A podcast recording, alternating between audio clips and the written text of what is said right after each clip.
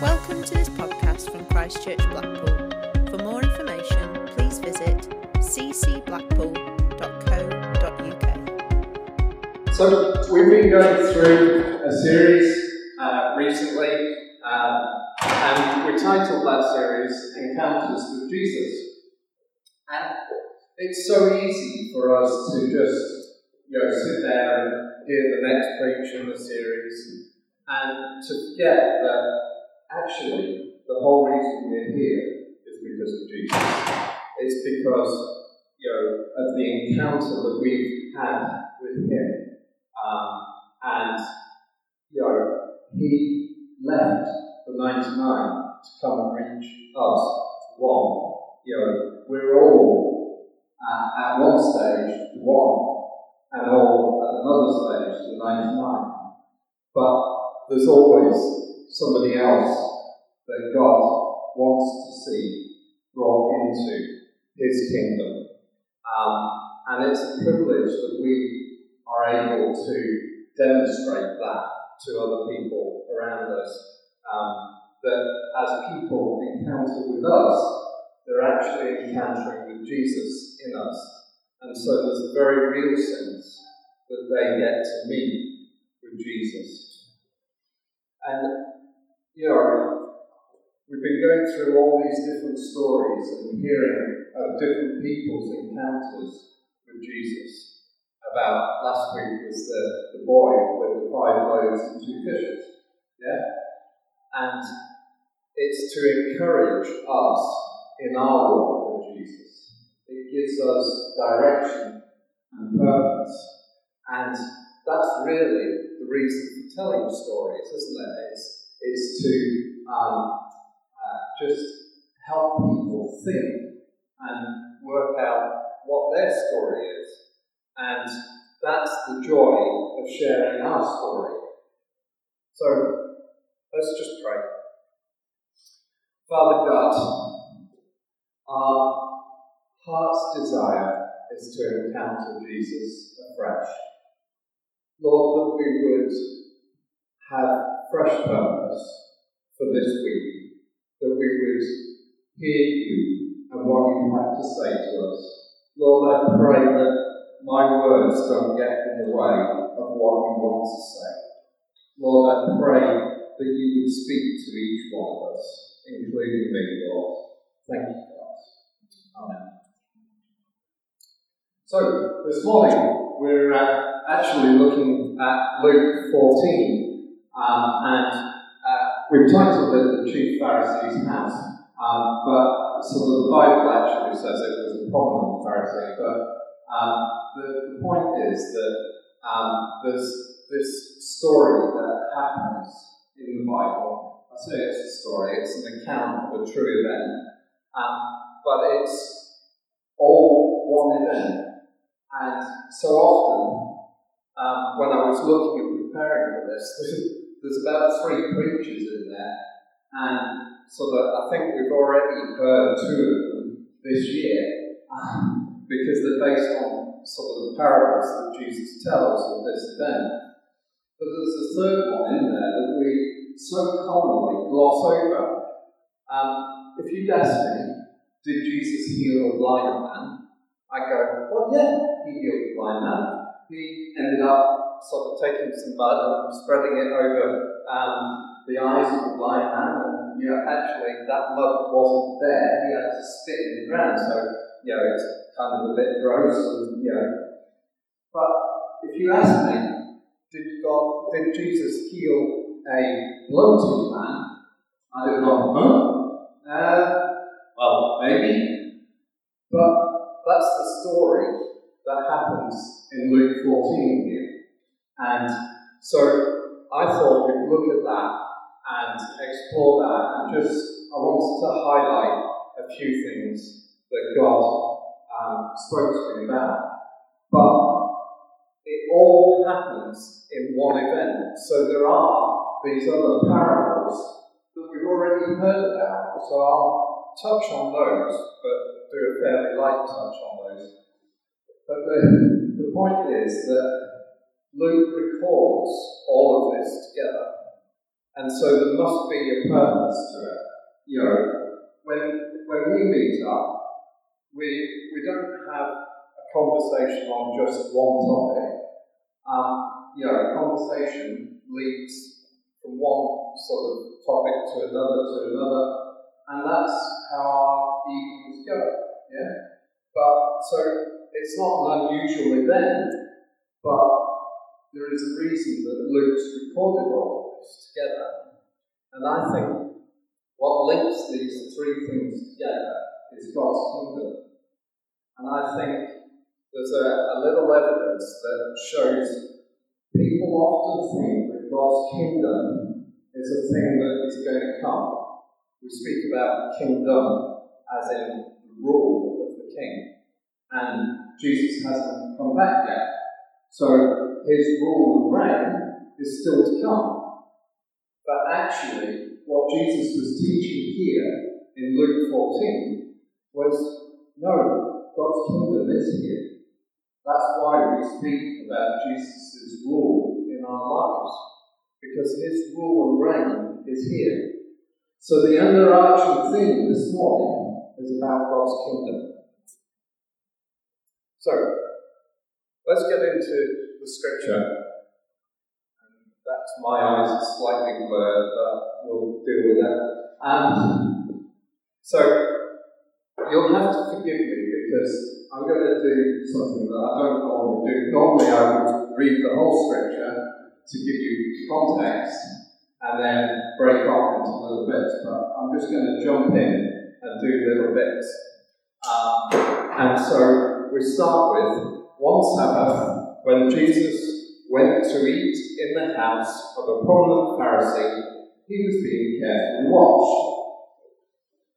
First thing that stood out was that word Sabbath. You know, they were meeting up on their day of rest. It's, you know, it was an opportunity to come together. They'd probably been to temple and then a bunch of them probably came back uh, to this Pharisee's house. They'd been invited back. And I think, you know, it was probably an everyday event that on the Sabbath, you know, the Pharisees would um, have people back to their houses. And in some ways, I sort of think, well, that's great because that's kind of what we do. And now I've got biblical reference for why we sort of say, let's have people come back to our houses. And I guess, you know, the Pharisees, as we'll see in a bit, it wasn't just the Pharisees and Jesus who were invited back, but there was a whole crowd that came back. And in some ways, was the bonus, the icing on the cake for the Pharisees was probably that they got to to watch Jesus um, and watch him very closely. We'll get into that. The thing that stood out as well is that it's very easy to make it about me. Yeah? It's very easy to get into a religious mindset that says, um, well, we've been told to have people from meals, or this is something that we've always done. Um, and that's what it becomes about. But it misses the point. The point and what Jesus was focused on was it's about kingdom. It's about the opportunity for community and coming together.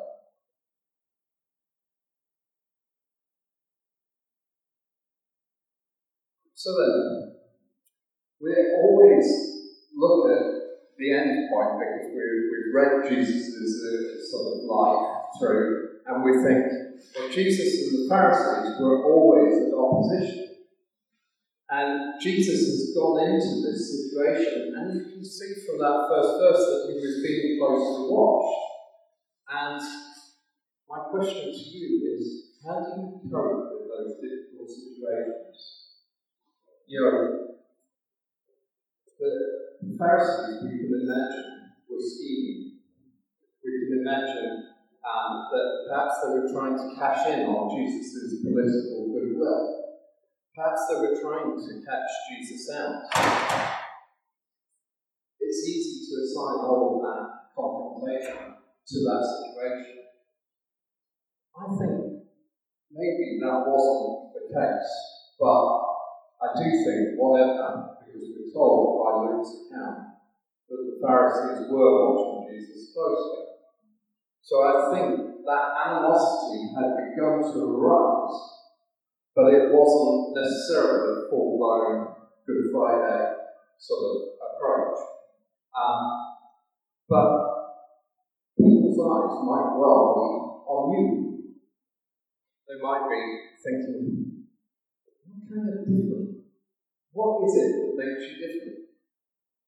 Equally, people might know what makes you different. You might have told them that you're a Christian. And now they're watching you to see whether you trip up and do something that they think isn't very Christian. Um, but we can end up walking into situations feeling a bit sort of like, oh, I'm, I'm, I'm being watched, I'm sort of got to behave properly, I've got to, you know, sort of be careful. And we very easily work into this a load of judgment. You know, I was talking with Adam earlier this week and sort of saying, quite often I walk into situations and I'm pre prepared, particularly if I think it's going to be a difficult situation. I, I thought, well, what if they say this? And I'll respond with this. And what if they say that? Well, I'll respond with that. And I'll work out all these things. And actually, that doesn't help because I can tame how I go into that situation in that I'm already accepting it to be hard. Jesus is remarkable at this. He seems to be very relaxed. He seems to be just enjoying the day. He's sat with his disciples, he's sat with the crowd, eating, just watching what's going on, sort of telling stories, speaking into things. And that's a take home for us that we need to be careful that we don't judge difficult situations, but actually we just walk through it. Jesus didn't either, as we'll find out in a minute, didn't limit what he said because of the difficult situation. You know, although he was being carefully watched, that didn't hold him back. Jesus still spoke truth into those situations. And that to me is quite amazing, remarkable to be able to achieve that. Um, so, verse 2 goes on There in front of him was a man suffering from abnormal swelling of his body. Now, in today's speech, we would sort of say, well, he's got edema, or what used to be called dropsy. Um, and it's a terrible condition. It can last for months, but also it can last for years. In severe cases, it's life threatening. Now, I think by the fact that this man was in front of Jesus and what Jesus ended up doing, it was pretty severe. But it's caused by a sort of the body retaining water in various parts, and it can make breathing difficult if the water's sort of pressed on uh, sort of the lungs. Um, it certainly makes walking difficult, and it's certainly sort of stiffness. Um, but back in those days, all of that, they got no treatments, no drugs, but Jesus is sat there looking around. Jesus is interested in the people. He's watching what's going on. He's not there for the event, he's there looking at the people. And we need to be doing the same. We need to be focused on the opportunities for kindness before us. We need to be looking at who's around us and how we can help. I wonder if other people in the sort of group that had gone back to the Pharisee's house, whether they noticed the man whether they were nudging and winking with one another. Oh, he eats far too much, that man. Look at how bloated he is. Yeah, I, we need to be careful of what draws our attention. That there is a heart for people.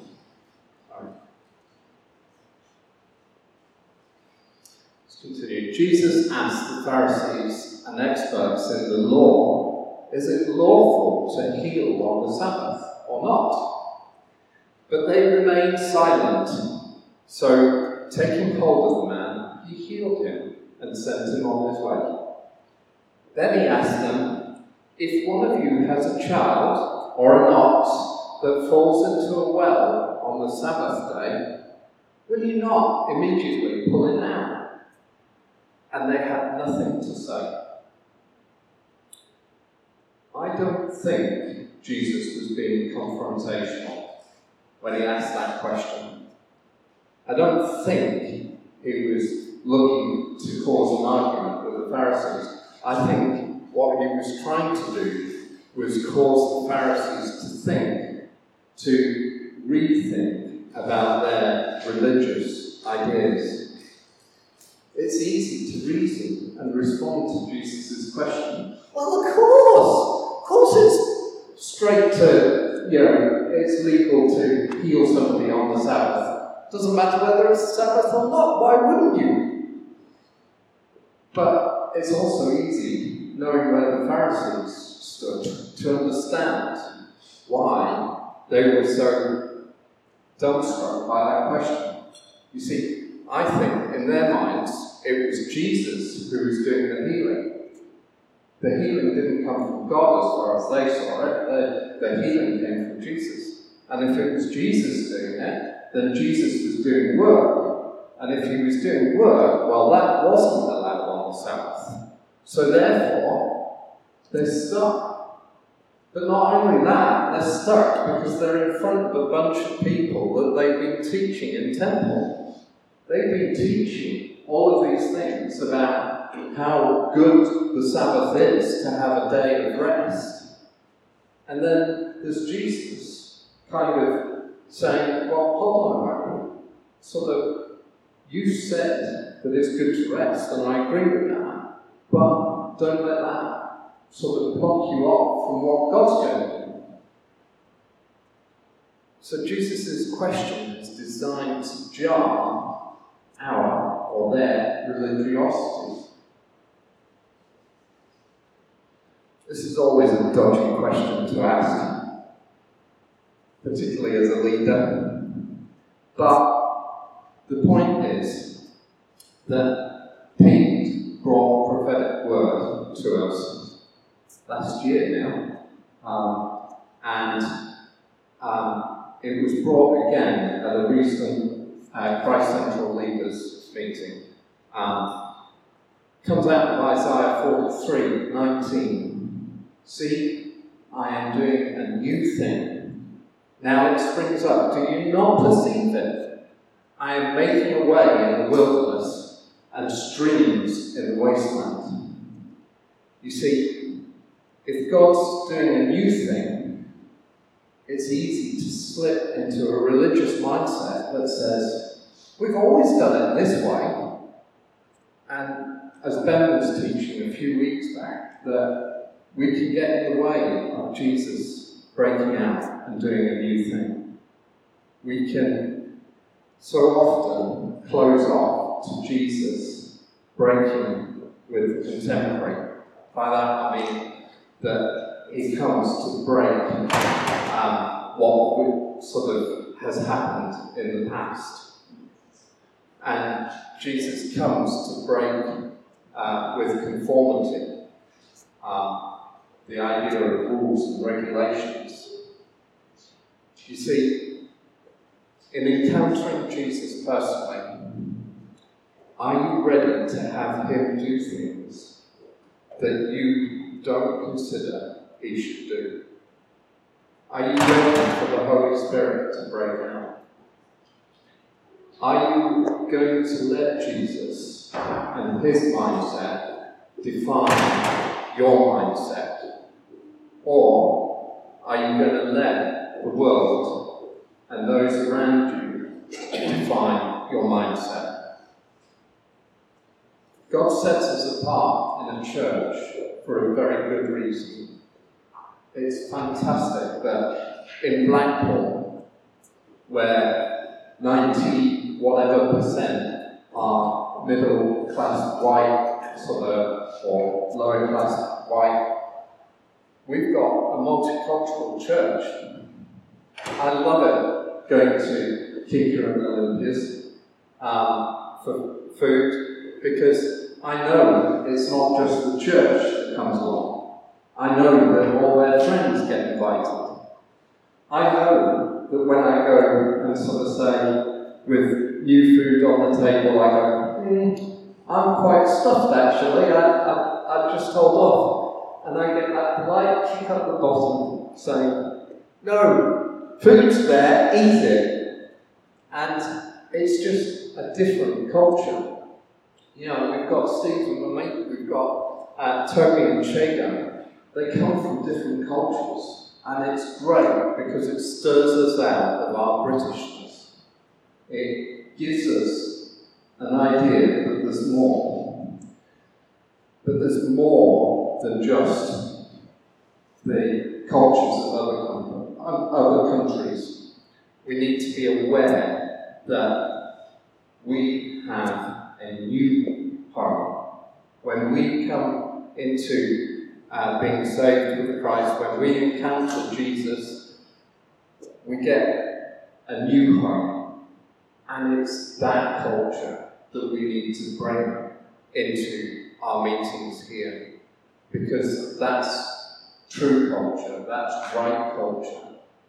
So we need to be sort of biblically based we need to be bringing the culture of the kingdom into our meetings. And that means we need to be ready for God to shake things up. When He says, I'm doing a new thing. All of this makes me just think about um, what we watch and what we listen to affects our mindset. So, Quick question. What are you watching? How long are you spending on your phone looking at Facebook and Twitter? How long are you spending looking at um, the news? Are you watching pornography? How long are you spending in the Bible? How long are you spending in prayer with Jesus? Because what we look at what we listen to affects our mindset. Sorry. Just want to make sure I've covered everything. And when people look at us, they're able to see a difference compared to what the world has out there. Side of that or they just think we're a nice bunch of people. I want them to know that we're different because of Christ, that we are Christians, we're followers of Christ, and that means that we love people, that that love isn't a wishy-washy thing. You know, I talked about pornography. That's not doing you any good if, if you're involved in that. And you need to get help um, with that. You know, what the world puts out sort of on Facebook or on Twitter can affect your mindset. And love is the way that we can combat that because that's what the kingdom's about. We should be out for everyone because ultimately, when we encounter Jesus, He looks after us. And so, if we're cared for by Jesus, then we're able to care for those around us. We're able to um, reach out to those out of the overflow of God's love for us.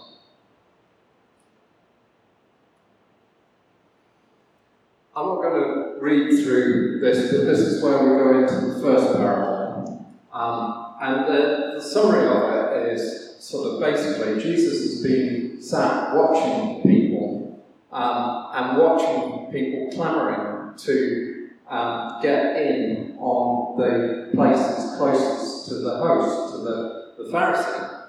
And he just makes a comment about it. But that comment is recorded for us because even in today's society, so often we're out for ourselves. We want to elevate ourselves. And Jesus is saying, actually, you know, in some ways, sometimes you're better off swimming it. You're better off being with. Um, Chris Valentin tells a story around this about when he was young. Um, he was in a big family and he used to sort of, all the kids used to get put on sort of the low down tables with just the sort of um, plywood uh, top and the parents and so forth would sit at the, the big table. And he decided he was going to sit at the big table one day. And needless to say, he just got stared down. But by the time he decided to act on it, he got pushed out to one of the small plastic chairs that was probably too small for him. Um, and he was just around the really little kids. But that's our world, that we decide um, in the world that we want to sit at the big table, we want to be close to um, those of influence. But actually, Jesus is saying, no, take time to be with the poor, with the down and outs. I look around Blackpool, and there's a lot of people who are struggling. There's a lot of people who are struggling with mental health. There's people who are really poor and have never had good role models about how to manage your money, um, however little you've got of it. We're the people called by Jesus to do that. Jesus then talks with the host and he expands it a bit further, directing towards you know this, this Pharisee and sort of saying that really the goal is not the event, not to have the meal, but it's to love those who can't repay that love, who can't demonstrate the love back to you. We're to love the unlovable. You see, that's the kingdom. That's what Jesus was bringing about. We're just called to love people. That was one of the things Andrea um, heard from God. We had a, in the church that we were in previously, um, we had a guy come along, um, he'd been invited in, and we sort of said, well, you know, sort of uh, enjoy the meeting, but afterwards, why don't you come back to ours? Where there's a load of us coming back to ours. We're just going to have sort of some simple food, and you know. And he came back, and he said to us, "Why? Why should you do this to me? For me? Why would you put on this food? Why would you invite me into your home? You don't know me." And we were able to say, "Well, that's true. We don't know you, but God loves us, and we're told to love you for who you are. And he was just blown away. He gave his life to God that day. And later on that week, he was killed. And Andrea was sort of screaming basically at God, Why? Why? That's not just. Why would you you know, he'd only just said yes to bowing the knee and correcting his life. Why? God said to her, I've just called you to love them. That's the call on us as this church, is just to love people.